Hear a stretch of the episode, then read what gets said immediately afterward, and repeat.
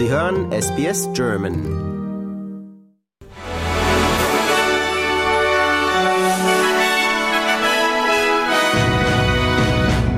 Sie hören den SBS German News Flash an diesem Montag, den 19. Februar. Mein Name ist Daniel Georgakos. Nach Angaben der Polizei in Papua-Neuguinea wurden mindestens 53 Menschen bei einem Massaker getötet. Behördenangaben zufolge könnte es das schlimmste Blutbad in der jüngeren Geschichte des Landes gewesen sein. Die 53 Männer wurden offenbar in der Provinz Enga im nördlichen Teil des Landes erschossen, wie die Polizei mitteilte. In Sydney wurde an einer weiteren Schule gesundheitsgefährliches Asbest nachgewiesen. Und zwar am Dom Remy College in Five Dock im inneren Westen der Stadt. Die Schule blieb heute geöffnet. Der kontaminierte Bereich wurde isoliert und abgesperrt. Drei weitere Schulen im Südwesten Sydneys warten noch auf die Ergebnisse.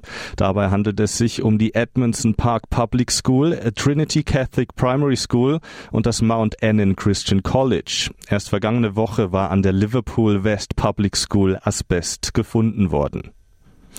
Umweltministerin Tanja Blieberseck hat Peter Dutton vorgeworfen, Menschenschmugglern zu illegalen Taten zu verhelfen, indem er behauptet, die Regierung habe ihre Grenzsicherheitsmaßnahmen aufgeweicht. Vergangene Woche waren etwa 40 Männer mit einem Boot in der Nähe der abgelegenen westaustralischen Gemeinde Beagle Bay angekommen.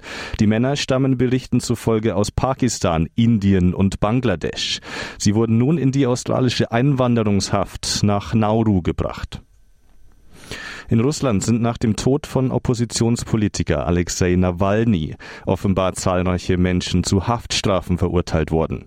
Sie hatten in der Öffentlichkeit ihre Trauer bekundet und waren anschließend festgenommen worden. Nach Angaben von Menschenrechtsorganisationen und Medien erhielten allein in St. Petersburg mehr als 150 Menschen eine Haftstrafe von bis zu zwei Wochen. Sie sollen gegen die russischen Versammlungsgesetze verstoßen haben. Nawalny war am Freitag in einem Straflager gestorben. Über die Hintergründe ist weiterhin nichts bekannt.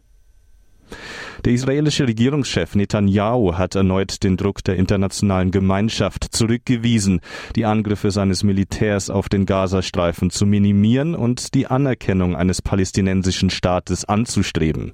Nach Ansicht Netanyahus würde die Anerkennung eines Staates für die Palästinenser eine Belohnung für die von der Hamas am 7. Oktober verübten Gewalttaten darstellen, bei denen im Süden Israels fast 1200 Menschen getötet wurden. Seitdem hat der israelische Angriff auf den Gazastreifen nach Angaben der örtlichen Gesundheitsbehörden fast 29.000 Palästinenser getötet. Derzeit gibt es keine Anzeichen für eine Deeskalation. Neue Meinungsumfragen deuten darauf hin, dass die Mehrheit der australischen Bevölkerung die neuen Änderungen zu den Steuersenkungen der Albanese-Regierung befürwortet. Durch die Kürzungen werden alle Steuerzahler entlastet, wobei 84 Prozent mehr davon profitieren als nach der ursprünglichen Regelung der Koalition.